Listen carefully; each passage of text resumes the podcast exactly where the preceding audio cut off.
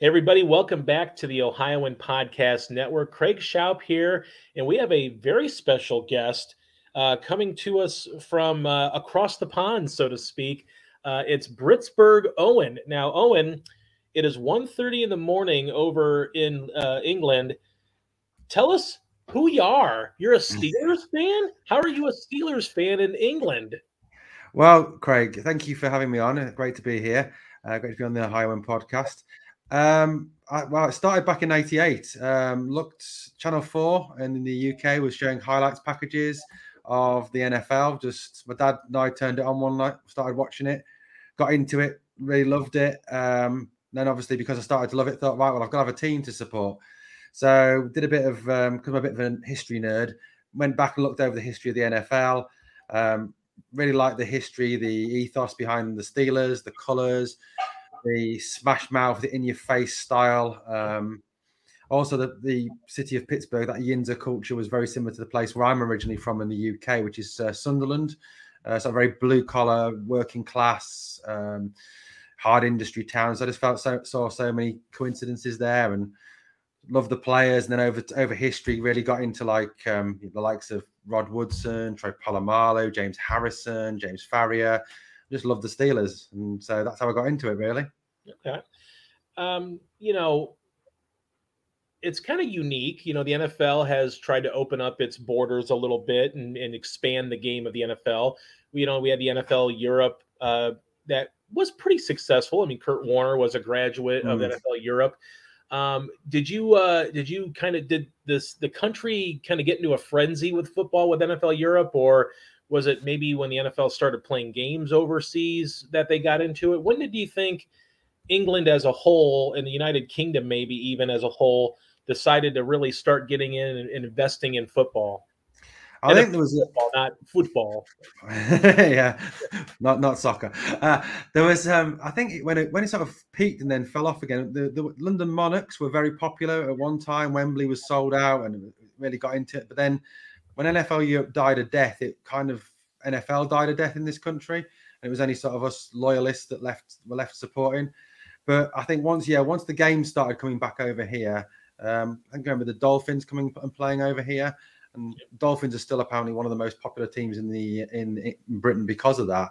Okay. Um, once once the actual NFL franchises started coming over here, and we started actually seeing the likes of, I think it was Marino at that time, and, and some real stars. That's when the NFL started to grow again over here. You know, I know uh, one of the main teams that we see over there every year, and, and maybe we should apologize for this, are the Jacksonville Jaguars. um, you know, how how big are the Jags over there? I mean, do people really love the Jags, or are they just the well, they're going to bring over another team to play them, so at least we have that, or do they like the Jags? No, um, from what I, no, I've no, don't I don't see. Well, I've only ever met one Jags fan over here, um, who was very, very, very, very. He was actually embarrassed by the fact that he was a Jags fan. He apologised for it. um, I think, obviously, I think with the Jags because of Shahid Khan is the owner of Fulham as well over here, Fulham Football Club. Right. But yeah. No, over here, you see, oh, you see a lot of New England Patriots shirts, um, Dallas Cowboys, unfortunately. Um, who else? Dolphins, New York Giants are quite a big franchise heavy, I think, because at the time, you know, when Bill Parcells was successful, that's when the NFL grew quite big, big in the UK as well. So there's obviously right. some historical Giants fans there, and the Niners are very well followed over here as well.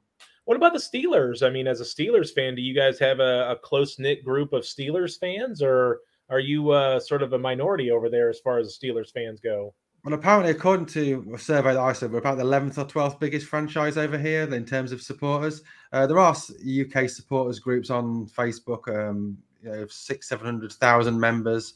Um, so there is like a small group that sort of keeping contact over here. But I know that um, often at the UK games, you do see some people in Steelers shirts, even when the Steelers aren't even playing. So. Now I have to ask. I mean, everybody on the podcast, if they listen, know that I'm a Detroit Lions fan. Uh, how are the Lions received over uh, across the pond? Um, sorry, Craig, we don't really talk about the Lions very much. I haven't said. I know I, I'm quite categorically say I've never met a Lions fan in my entire life over here. well, you've got one here in me today, so we'll. There's that. There we go. Cross, cross that off your NFL bucket list. Uh, yeah, definitely. tell us, you know, not not you're not just a fan. You know, I guess you maybe would be considered a super fan. You have a podcast. Tell us a little bit about this podcast, Owen. So um, when I got into when I really got into it, um, and like just recently got inspired by listening to things like Behind the Steel Curtain and Locked On Steelers podcast with Chris Carter. So just thought, you know, I'm going to give this a go myself. So came up with using Anchor and just came up with my own idea of Britsburgh voice from across the pond. Just trying to give an alternative take um, on the NFL, a view from across here in England about what we think about. Well, it's just obviously for the Steelers for me, and trying to slip a bit of NFL news in there. So I've got that, and I've started my own YouTube channel now as well, which has got the same name. So just trying to build it up really and get into it. Sure. Okay. Um, you know, from your perspective, you know, as someone that it's you know football's not the you know the sport over there necessarily, uh, soccer or other football is, and and maybe being I, don't know if you're a Sunderland fan, but uh, yes, you know, I am a Sunderland fan. Okay. Yes. You know, uh, what what kind of perspective do you think fans have from England or from the United Kingdom. What do you, what kind of perspective do you think they have of, of NFL football that maybe a traditional American fan who's grown up on it and maybe has, you know, gotten a little too used to it? You know, you guys are still relatively new in in terms of how long the game's been there. I mean, is there are there things that you guys kind of pick up on that maybe us Americans don't because we've just kind of been dumbed down because we've seen football for so many years. We just kind of accept what it is. Um, good question. That um, I think you know there's a lot of respect around um a lot of sort of the fitness re- regimes over there. Um, a lot of respect around the the coaching regimes. You know, you've seen a lot of our, our, our rugby clubs over here have started to take on very much um, an NFL style approach to coaching now. You know, one of the local rugby teams down here, Wasps, which is one of the biggest teams in Europe, they've t- they've got you know like an an offensive skills coach now, a defensive skills coach now. So there's there's certainly that. Um, there's, there's obviously some Mickey taking that goes on by some British British football fans, shall we say, right. of why you know why why are they wearing all the helmets and the pads? pads. And stuff but then you try to explain all the all the, all the, all the um, um, collisions, collisions and like that. like that. You know, you know what's, what's making one, one rule or, or you know, you know unique, unique thing, that, that American, American football has that, that we never, never really, understand, or kind of double, double take. So I said again, it was you broke up a little bit there. Craig. I'm sorry. Um, is there like a, a rule or um, you know something that's that happens during a game either regularly or that you maybe don't see very frequently that you just kind of don't, don't understand? understand? Um, I think well, there's a couple of things really. I think over in, England, they don't really get all the stops and starts that go on. That's I think that's one thing that holds the NFL back a little bit in the UK. Um, but in terms of the rules, some of the, some of the I mean, I mean rules around one thing this year have just been absolutely ridiculous for me. Yeah, um, you know, obviously one of the things that we want to talk about is kind of pick your brain. Free agency is upon us. Uh, right now, we're in the uh, legal tampering side of free agency where free agents can essentially agree to deals. However, they can't officially sign or trades can't officially go through until the league year starts.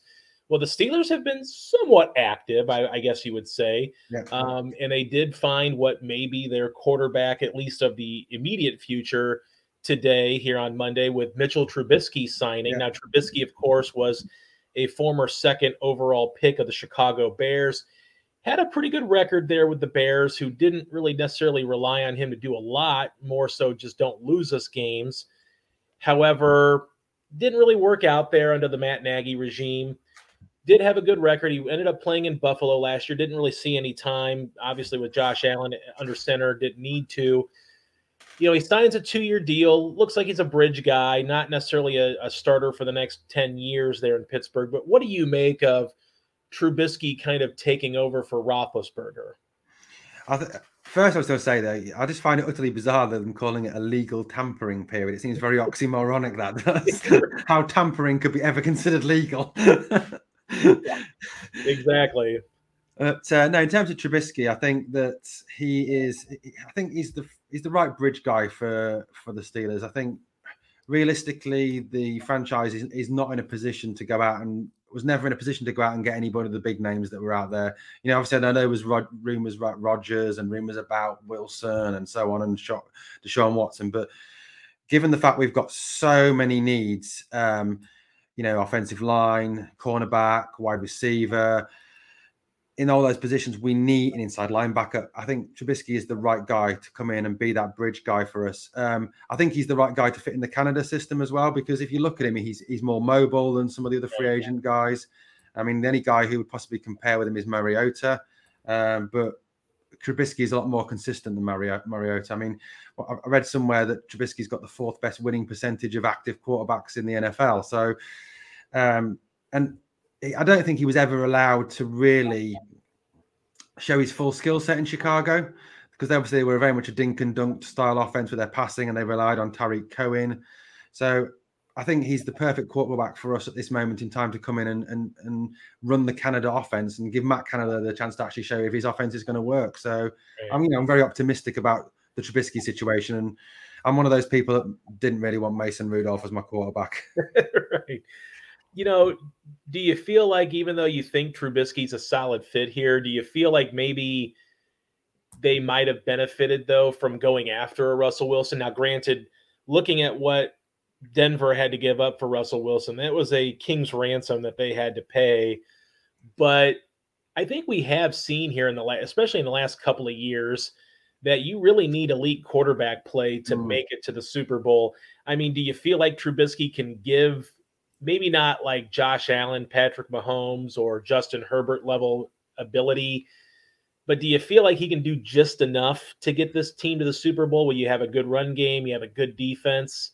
Or do you think that if a Deshaun Watson becomes available and the legal issues are behind him and maybe a suspension's not an issue, do you think they should at least kick the tires on a on a big name quarterback or a Derek Carr, for instance?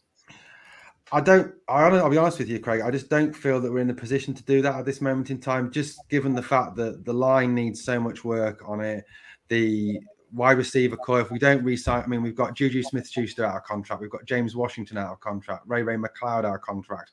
I mean, realistically, we've only got two really good quality starting wide receivers in Chase and Diontae. Um, the cornerback situation again, we, we could lose Witherspoon. We could lose Hayden. Terrell Edmunds could be going as well. I think we've just got too many needs to sell the farm. And it's, it's not really the Steelers' way as well. The Steelers don't go for that sort of approach. They build through the draft. That's always been the way that they've done it in recent years. I mean, I know that wasn't the Noll way, but that's the way that Colbert's certainly done it. So I don't think that we're in a position that we're not. If we were one quarterback away from from winning a Super Bowl, I would say, yeah, let's sell the farm. Let's go for Wilson. Let's go for Watson. But I think Colbert Tomlin, Brandon Hunt, Omar Khan are doing it the right way. They're they're going to build up the defense, build up the line, and then in a couple of in a year or a year or two years time, look to draft someone. I think then to come in to be the next Roethlisberger, the next franchise guy for us. And Trubisky's just that bridge we need. I think. Do you think that's possible that they draft a quarterback? I mean, they pick number twenty. Obviously, there are some you know players and positional needs that they could hmm. maybe address at number twenty, but let's say a Kenny Pickett's available or a Malik Willis is available, or maybe they like Matt Corral. I mean, do you think one of those three quarterbacks is is going to be a potential franchise quarterback, or would you prefer them to to maybe wait on that young quarterback of the future for uh, maybe next year's draft or a year or two from now? Um, my per- my personal opinion is I think we should wait. I think you've got a lot more promising quarterbacks coming out of college next year. CJ Stroud, Bryce Young, JT Daniels, Sam Hartman, guys like that. I think are a lot more, uh, a lot higher quality than what we've got this year. And I think Colbert kind of hinted at it when he said that um, quarterbacks that have accuracy issues in college will continue to have accuracy issues in the pros. And I think as good as Willis is, he's he's ultra mobile. His accuracy is not great. Ridder, another one, super mobile, but again, accuracy is not great. Um, Kenny Pickett, he's okay. His accuracy is good in the short game, but he's not got the long ball, uh, the long ball throwing skills that you'd want to open up a lot that Canada would need for his offense. And I, I don't know. I haven't seen enough of Matt Corral, so I wouldn't be able to comment on him. But I think we should certainly wait for next year.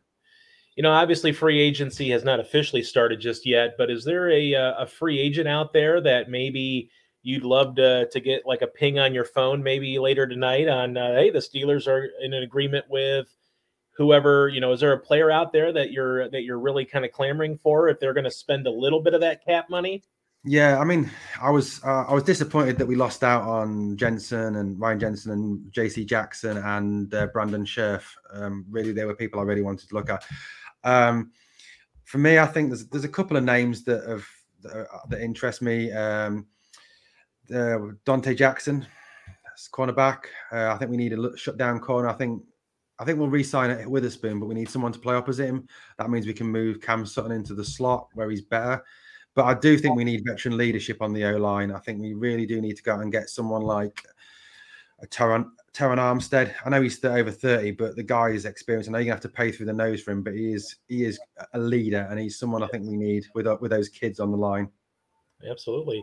You know, obviously the draft, you know, several different options at number 20. They could go offensive line, they could go defensive if they want to. There's there's a lot of good young prospects, you know, to really sift through in this draft. Is there a, a guy at number 20 that, you know, you kind of earmarked or would you care if they traded up or traded back to to maybe target a specific player?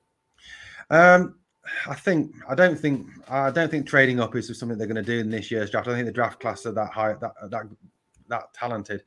Um, I'd love to see someone like a Devin Lloyd fall to 20. I think he's a complete linebacker. Um, I think if we're going to build the elite defense that we that that Pittsburgh's Pitt, Pitt, Pitt, let's face it, Pittsburgh Steeler teams win Super Bowls when their defense is elite. If you look back over history, the six Super Bowls that we've won, we've had brilliant defenses, and that's I think we need to go.